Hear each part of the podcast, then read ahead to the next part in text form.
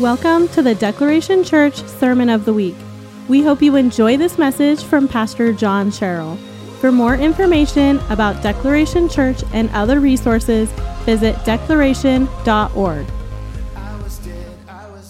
I do want to say, if you are here for the first time, welcome home. And, and I want to invite you, um, if you did not receive a Connect card on the way in, if you go to declaration.info, there is a place right there for you to give me your name and email address. I'd really love to reach out to you and get to know you a little bit. And, um, you know, my, my prayer is, is that you would find a place right here where you know that you belong and you feel like you found family. And so that's kind of the first step for us to be able to, to say hello to you. Please, please do that. And I'd love to meet you after the service. All right, well, let's dive in this morning. Um, you guys feeling good? Anybody? You feeling all right? Drew, good to see you back. We've been praying for you. I'm so glad you're here. Um, looking around the room, I know we've had some. We've had. I'm gonna tell you what. Um, God is moving in such a powerful way, but guess what? The enemy doesn't like that.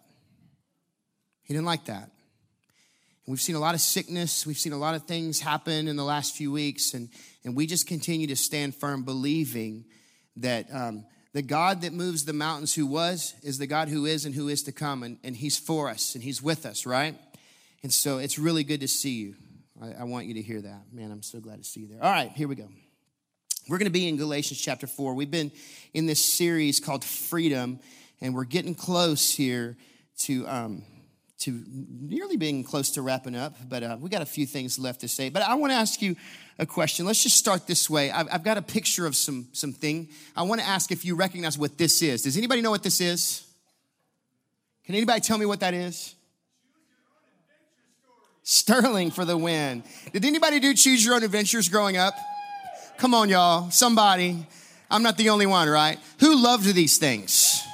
Come on, right? I mean, I remember the, the book fair. I mean, I would beg, borrow, and nearly steal. I will confess, I stole a little bit from my mom to get some. I'm, I'm just confess, mom. If you're hearing on podcast, I apologize. I'm.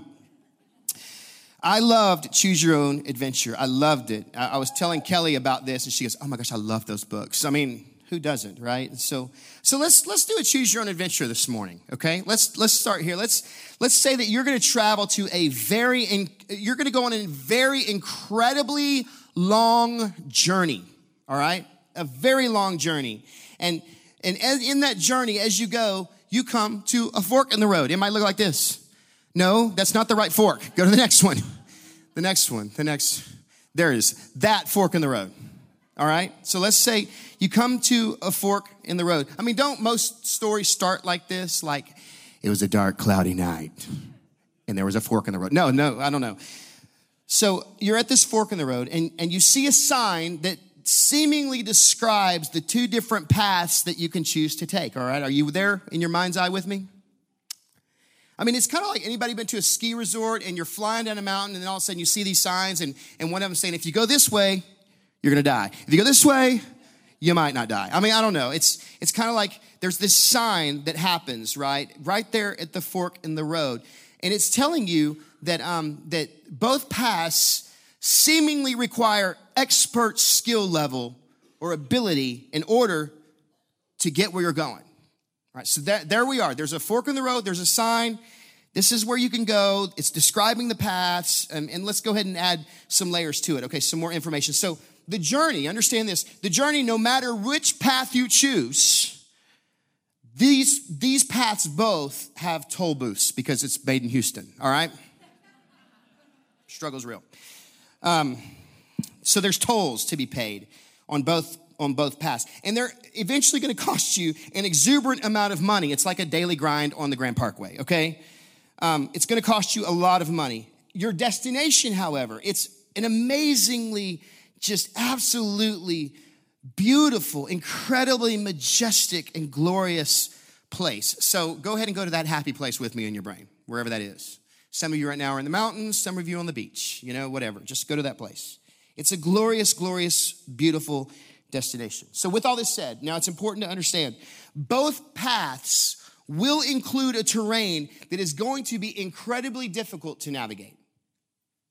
In order to get there, it's going to be difficult to navigate. There's going to be a lot of twists, there's going to be a lot of turns, there's going to be some rocky points of the path, some moments where it's hard to even discern where the road went. Where is the road? Can I find it? I mean, both paths are going to include moments of hardship and even moments of potential loss.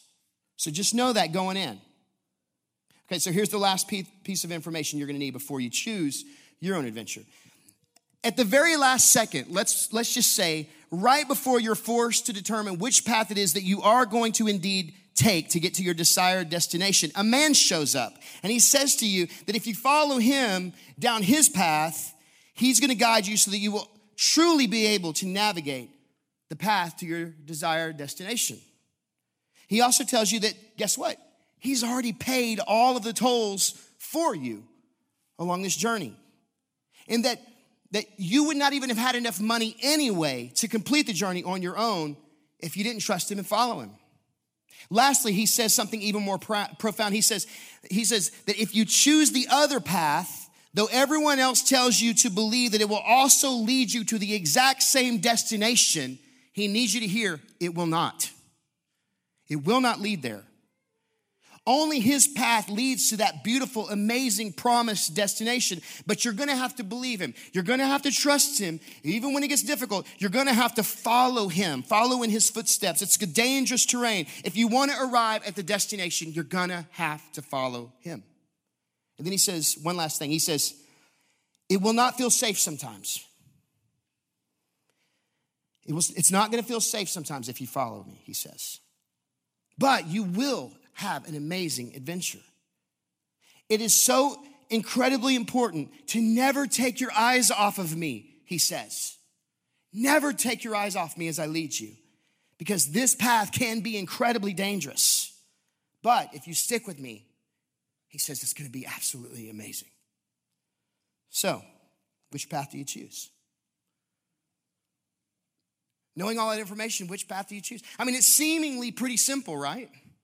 It's a no brainer. But for some reason, it's more difficult than it seems. Enter the church of Galatia into the mix, and really the church as a whole for that matter. I mean, we pick up in Galatians chapter 4, and we see that Paul is still full of very just deep angst, deep concern over this church in Galatia, which is comprised of many Gentile people who had believed in Jesus for salvation, but are being swayed by the false teachings of the Judaizers. He continues his warning by reminding them reminding them who they are. He reminds them who they are. He reminds them who they belong to now. They belong to Jesus. They've chosen to follow him. He reminds them what they have been given through Jesus Christ. And lastly, he reminds them what they're called to be. I mean, if you remember, look at verse 19. We, we kind of hit this a little bit last week, but I'm going to hit it again for you so you'll, you'll pick up exactly where we are. And and you'll get it, I think. So Paul says this he says, My children, he's saying, My converts, my kids in the faith, my brothers, my sisters in Christ, my fellow believers. He says, My children, this is a, a term of endearment. He says, I am again suffering labor pains for you, just as a mother would suffer those labor pains in childbirth. I am suffering this for you until Christ is formed in you, until your faith has matured and your belief has formed, set like concrete into convictions. He says, Man, I'm struggling over you until you know what you believe, not just with your head, but with your heart, not just with your heart, but with your head. And you live this out with no compromise. He says, I would love to be with you right now, face to face, so that I could change my tone of voice because I don't even know what to do with you. Paul's saying, Forgive my frustration. He's saying, But my rebuke is honestly, it's for your own good. It's with the purest of heart and intentions. I have your best in mind. That's what he's saying. Understand this that the Galatian people, they had not yet fully submitted and given themselves over to the bondage of the law yet. They were still considering. The problem is, is that they were desiring to give themselves over to the message of the Judaizers, this, this false narrative of gospel, adding to the simple truth that it's, it's grace alone through faith alone because of a belief in Jesus Christ. So they're, they haven't done it yet, but but they want to. Why? Because of what we learned in Galatians 4 17. These Judaizers, man, they, they seem enthusiastic. I mean, they're doing everything they can to be the it crowd so that everybody wants to be like them and then push them away from Paul's message. What they were saying seemingly was attractive, it was understandable, it was bite sized. This I can do. This I can do. And Paul desperately wants to stop them right then and there, right in their tracks. He wants, he wants them to turn back to life under grace alone. So he's asking them to repent. So in our text today, as we continue in four, we're going to see Paul tell these Galatians that they deeply need to be aware of, or that they need to truly understand what the law really said. In other words, Paul's saying, you better know what you're signing up for if you're going to go this way. If you're going to choose this path, you better know what you're signing up for. He explains by using this scriptural illustration to wrap up his theological defense of justification by faith. Through an Old Testament story about Abraham, he is going to begin, you're going to see he's, he's beginning to review what he's already declared about the contrasts between the Mosaic law and grace, between works and faith. So today, we're going to get into Galatians chapter 4, verse 21 through 31, with a message called the tale of two paths. And I want to look at these two paths. One is a path of promise. Somebody say promise. The other is a path of impatience. So listen as I read. It starts in 21. It says, Tell me, you who want to be under the law, don't you hear the law? For it's written that Abraham had two sons, one by a slave and the other by a free woman. But the one by the slave was born as a result of the flesh, while the one by the free woman was born through promise. These things are being taken figuratively. For the woman represents two, they, they represent two covenants. One is from Mount Sinai and bears children into slavery. This is Hagar. Now, Hagar represents Mount Sinai in Arabia and corresponds to the present Jerusalem. For she is in slavery with her children, but the Jerusalem above is free, and she is our mother. For it's written, Rejoice, childless woman, unable to give birth, burst into song and shout, you who are not in labor. For the children of the desolate woman will be many, more numerous than those of the woman who has a husband. Now, you too, brothers and sisters, like Isaac, are children of promise. So, Paul's telling this to the Galatian church here. You're like Isaac, you're children of promise. But just as then the child born as a result of the flesh persecuted the one born as a result of the spirit, so also now. But what does scripture say? Drive out the slave and her son, for the son of the slave will never be a co heir with the son of the free woman. Therefore, brothers and sisters, we are not children of a slave but of the free woman. Let's pray really quickly. Father, please help us to digest what it is you want us to hear this morning. Teach us from your word in your name. Amen. So we see Paul pleading with the Galatian Christians. He's pleading them to please resist these false teachers, these Judaizers, these religious zealots, zealots who had infiltrated the church. It's important to remember what was going on. Remember the Judaizers, they're demanding the Gentiles to become good Jews. They're demanding um, that they would put into practice all of the law of Judaism before they could become Christians. So basically, they're saying, sure, okay, Jesus died on the cross for your sins, but that's not enough. That's what was going on here. And then they say, well, if you want to make sure that you'll go to heaven, if you want to make sure that you'll reach your desired destination, be circumcised, obey the Sabbath rules, refrain, refrain from eating non kosher foods. Um, and that list goes on and on and on and on and on and on and on and on it goes. How it overwhelms, but the law never satisfies your soul. See what I did there with that song? Okay, well, maybe. So the, the religious Judaizers are saying, live under the law, work hard in your religious obligation, make sure you know the rules, make sure you know the role, make sure you know the way it looks, and do it completely. And do it completely. Today, this is the equivalent of the be better, do better morality gospel. This is the message that requires a work ethic of morality to merit seemingly to try to merit grace, forgiveness, justification, salvation, and righteousness, which is absolutely impossible. So, since these Jewish teachers were so proud of being sons of Abraham, Paul uses just a little bit of sarcasm to poke at their pride by illustrating to them and reminding them not to forget that though they were sons, because Abraham had two wives, they were sons, but Abraham had two wives.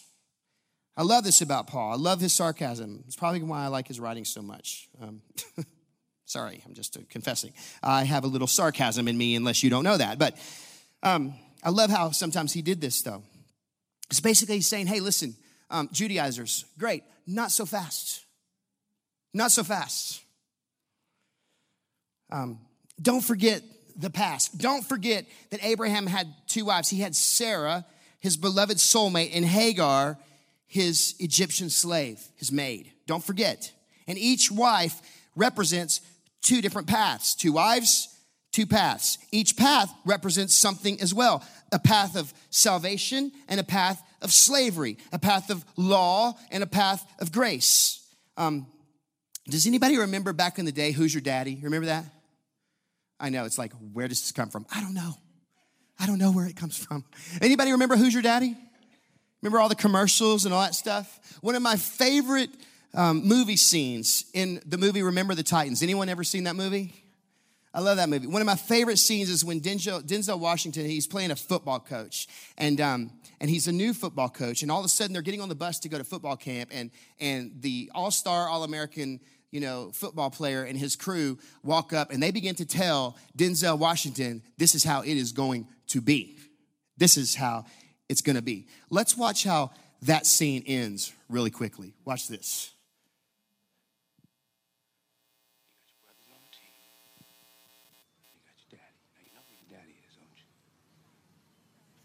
Gary, if you want to play on this football team, you answer me when I ask you, who is your daddy? Who's your daddy, Gary? Who's your daddy? Uh-huh. And whose team is this? Is this your team? Or is this your daddy's team? Yours. Mm-hmm. Get on the bus. Put your jacket on first.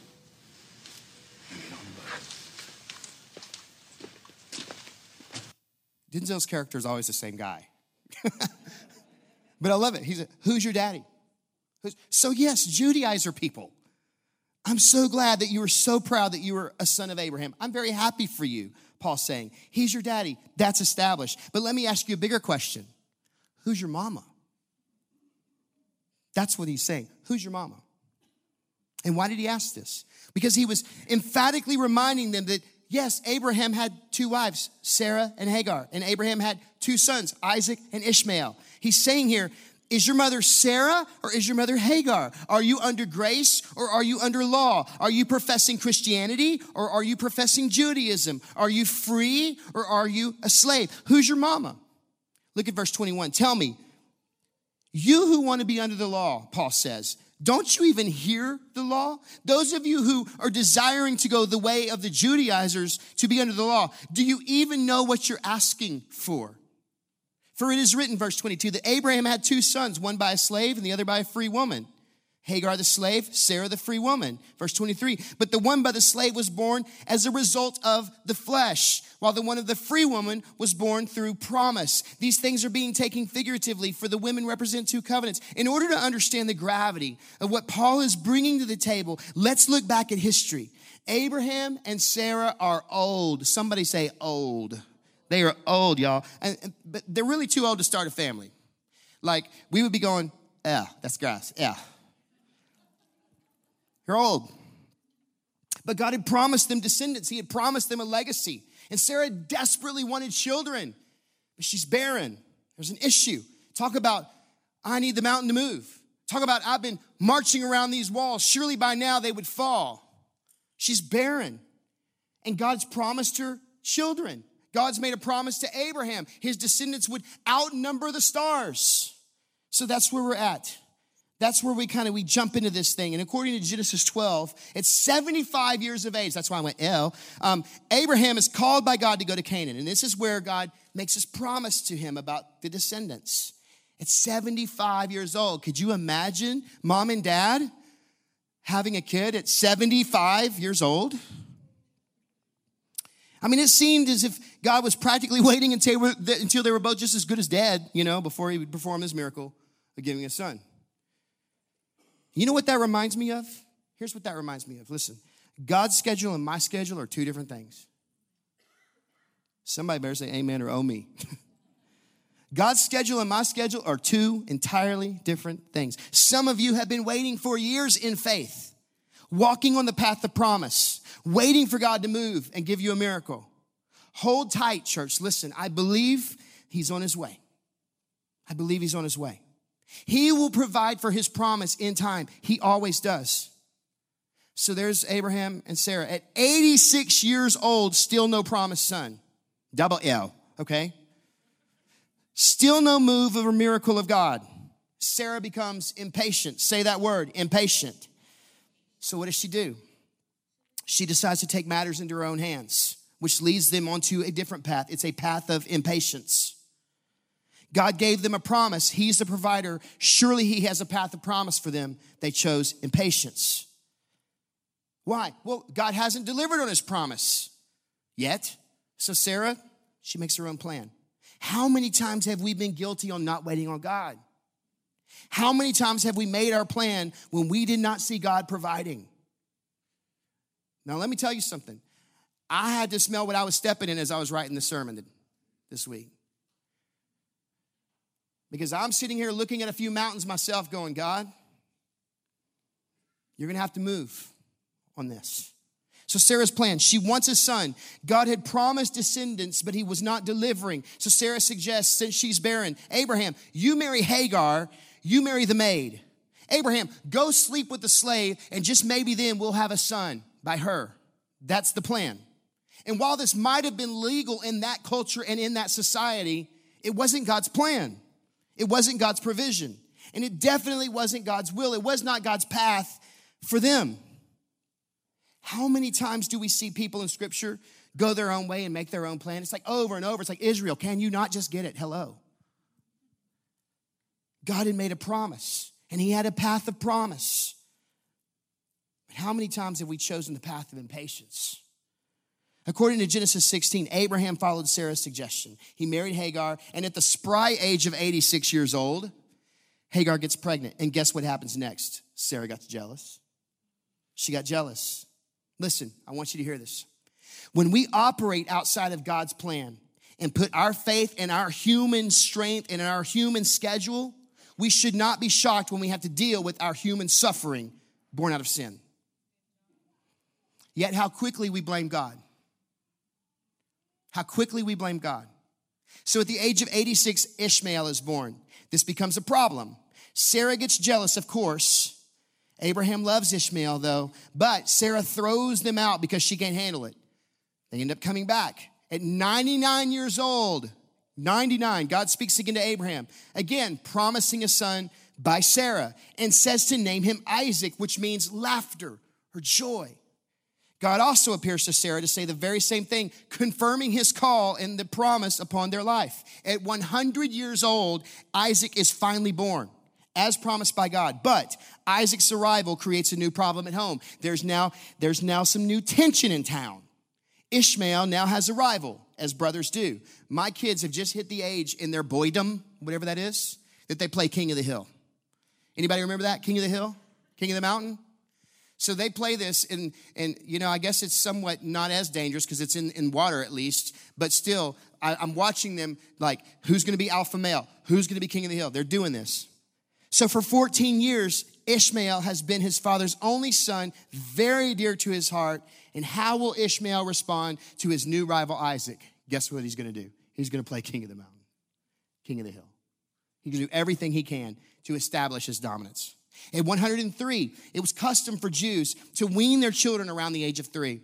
And it's a big deal. It's a big celebration. This is what happens when Isaac turns three. And at the feast, Ishmael begins to cause problems and mock Isaac, according to Genesis 21. The solution ends up being very costly. Hagar and Ishmael, they got to go. They are cast out. They are kicked out. And this time it's for good. Why? Because this is what God told them to do. So they're gone. This breaks Abraham's heart, but yet he still follows God. God had a path of promise for Abraham and Isaac. And his promise was the miracle, or Abraham and Sarah, his promise was the miracle of Isaac. But it was their disobedience that led to the son of slavery. And the, the consequence of that disobedience was costly and very painful. Listen, when we choose human schedule and human strength, it always will lead us to a path of impatience. Always. This is where we will move around God's path of promise and it will result in pain. There's going to be a consequence and it's going to be costly. So on the surface, the story seems nothing more than just a little bit of family drama. I mean, it has, you know, it's a scriptural soap opera of sorts, right? I mean, it's got all the making of must see TV. All I'm saying. But beneath the surface are deep meanings that carry a tremendous spiritual message. Abraham, Sarah, Hagar, Isaac, Ishmael, they all represent spiritual realities, and their relationship teach us incredibly important lessons. Verse 24. We're going to look at lessons of spiritual slavery and freedom. Look at 24. One is from Mount Sinai and bears children into slavery. This is Hagar, and Ishmael is her child. Hagar represents Mount Sinai in Arabia and corresponds to the present Jerusalem, for she is in slavery with her children. This represents the covenant of Moses. But the Jerusalem above, Sarah is free and she is our mother. As he says to the Gentiles believers or the Gentile believers of Galatia, for it is written, as he cross references now the book of Isaiah, he's just basically quoting 54, verse 1. Rejoice, childless woman, unable to give birth. Burst into song and shout, you are not in labor. He's basically saying, hey, stay in faith, walk in faith. Your God has made you a promise. Stand firm, follow him on the path, keep your eyes fixed on him, is what he's saying. The children of the desolate woman will be many, more numerous than those of the woman who has a husband. It sounds completely backwards, right? It's like a, how do I, I can't see this. I mean, I'm barren. How, how are you telling me that, that I'm going to have more children than her? And this is the promise to Sarah. He goes on to say, 28, now you too, brothers and sisters, Paul is speaking to this church, to these people, to these believers. He's saying, you too, born of belief and faith like Isaac, you are children of promise. You were born into promise, the covenant of Abraham that leads to Jesus. You were born from belief in him. In 29, but just as then the child born as a result of the flesh persecuted the one born as a result of the spirit, so also now. So he's saying, and just as it was back when Ishmael mocked Isaac, so it is today. I mean, here's what Paul's really saying. He's digging into the Judaizers right now. He's poking the bear. This is what he's saying. He's saying, by forcing Christians, believers of Jesus, back into bondage of legalism, you are proving your heritage of Hagar. That's what he's saying. Your activity is surely matching your identity, Judaizer. As Ishmael mocked Isaac, you mock these young Gentile believers. In 30, he says, but what then does scripture say? Drive out the slave and her son, for the son of the slave will never be a co heir with the son of the free woman. Can I just say something? I'm not trying to make a political statement right now, and just hear me out before you, you, you, you think I am. This absolutely demolishes the coexist movement. It rips it in half when it comes to salvation. There are not many paths or many gods or many ways to God the sons of flesh or the sons of slaves will never be a co heir, it says in Scripture. Jesus is the way, truth, and life only. That's what it says in John 14, 6. Jesus is the only way, the truth, and the life. He's the only method, message, and meaning. We live under a monotheist monarchy where God alone is our king. Those who think that they can do it on their own, those who think that they can earn it or work for it, those who think that they can be good enough for it, they're to be cast out. And I'm not trying to preach that hard. It's just matter of fact. I'm not trying to be that, you know, revival preacher like, if you die in a burning bus today. That's not what I'm doing, right? I'm just saying this is what he's saying. Because they don't believe in Jesus and receive the Spirit of God, they are not sons of God. They are condemned by the law that they live under. They cannot save themselves, and the law cannot save them either. Verse 30 says, Drive out the sons of flesh. They are not children of God, they are not co heirs. Therefore, brothers and sisters, we are not children of the slave. This is Paul just kind of wrapping up his, his theological defense of justification by faith. He's saying, hey, if you were born into the Spirit, Galatian church, American church, we are not a child of a slave, but we're a child of the free woman. Your identity is not of a slave, but a son. So why then would we act like a child of slavery? Why then would we subject ourselves or, or yield to a yoke or a teaching of bondage and even religion? Why then would we allow ourselves to slip back into slavery or follow the sons of flesh? Why would we allow law and legalism to replace faith and freedom? Why would we think we have work to do when God has done all the work for us on our behalf? We align with Ishmael. Why would we do that? So many times we find ourselves yielding to the law of the sons of flesh. Ishmael was born in the ordinary way, basically meaning born according to flesh, born from the path of impatience and not from the will of God, not born of promise of God. There's a better way to say that. This logically symbolizes all those who try to make it on their own. Ishmael's birth, according to the flesh, was inadequate because it trusted in the plan of humanity and not in the power of God. Do you see it? Versus Isaac, who was born as a result of the promise. He represents all those who cannot make it on their own and must rely on the grace, provision, and promises of God. These two women, Sarah and Hagar, they represent two great covenants in Scripture the covenant of Moses and the covenant that is of Abraham, and the promise which ultimately leads to the fulfillment in Jesus. Those born under the law and those born of the Spirit, those born in slavery and those born in freedom. P.S. This is for free. The battle that we see beginning in Genesis between Isaac and Ishmael, that war still rages today.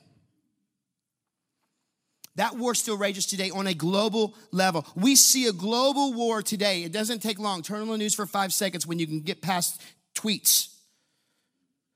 Look at the war on terror, even. This is leftover residue from the descendants of Isaac and Ishmael.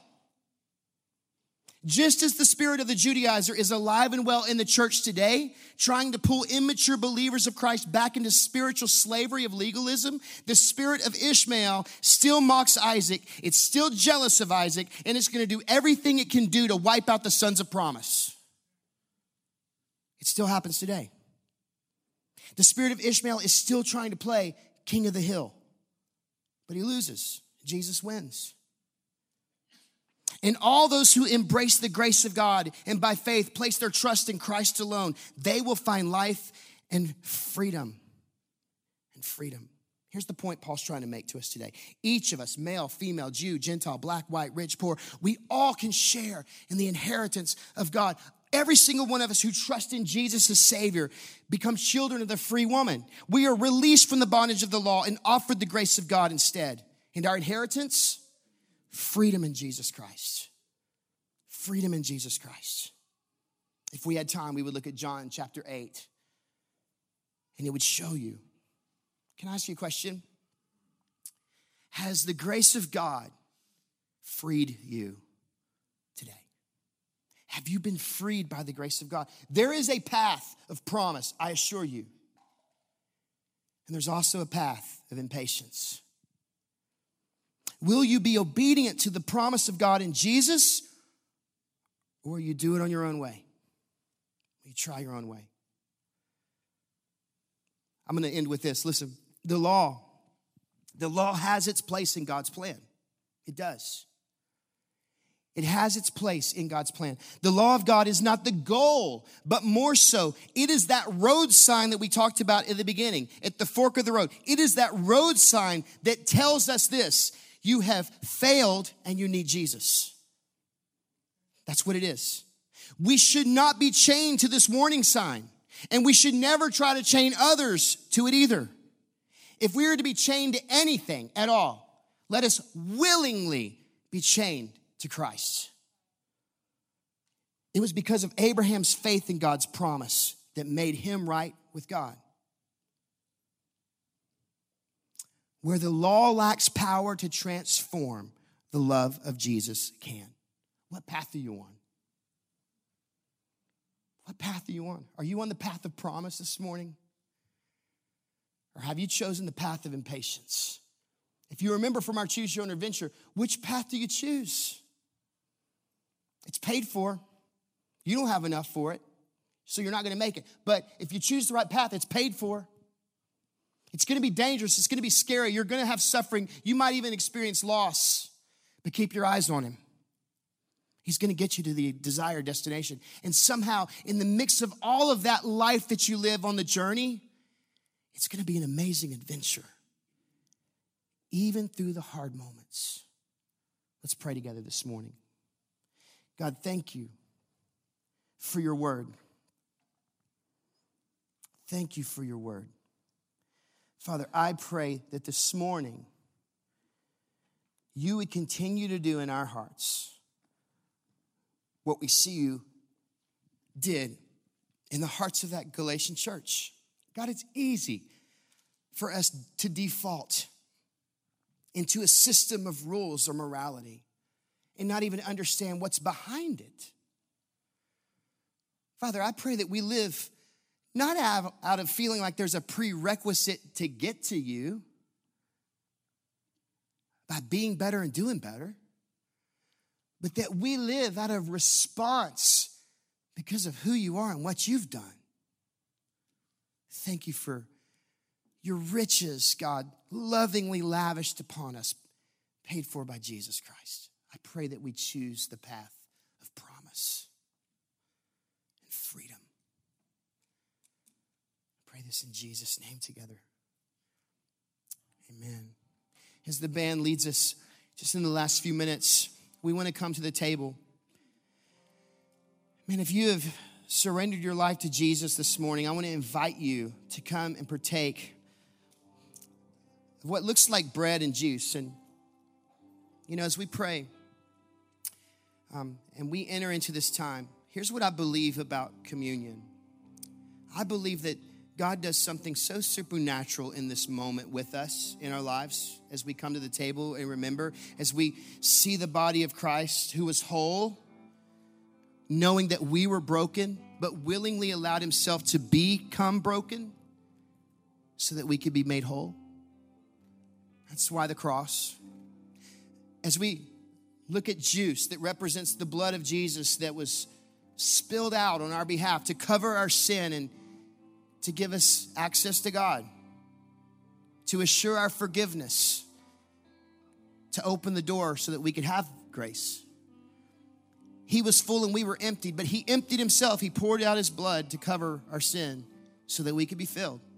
And so that's why it's important that I say if you have surrendered your life to Christ, come to the table. I want to hear you say, My heart is this the table is for everyone and anyone. But Scripture says, if you have not yet come to that place where you would surrender your life to the Lord, it would be better if you would just stay quietly, prayerfully, as we just pray a blessing over you during this type of response, okay? There's prayer partners back there on that wall waiting to receive you and pray with you. Let's stand and let's sing and let's worship, man. Let's just give God gratitude. Let's sing to Him for just a few minutes and before we're dismissed. And, and this morning, as we as we worship, um, man, give your heart, Give of your life. Thank you. You've given your time. Give your, your, your treasures and your talents. Serve. Get, in, get into a small group. Give to the kingdom financially. Let's just worship Him in all ways this morning in the next few minutes that we have together. All right? Let's worship. Thanks for listening to the Declaration Church podcast. We pray many blessings over you and your journey as you declare Him to the nations. For more podcasts and teachings, visit declaration.org slash podcasts.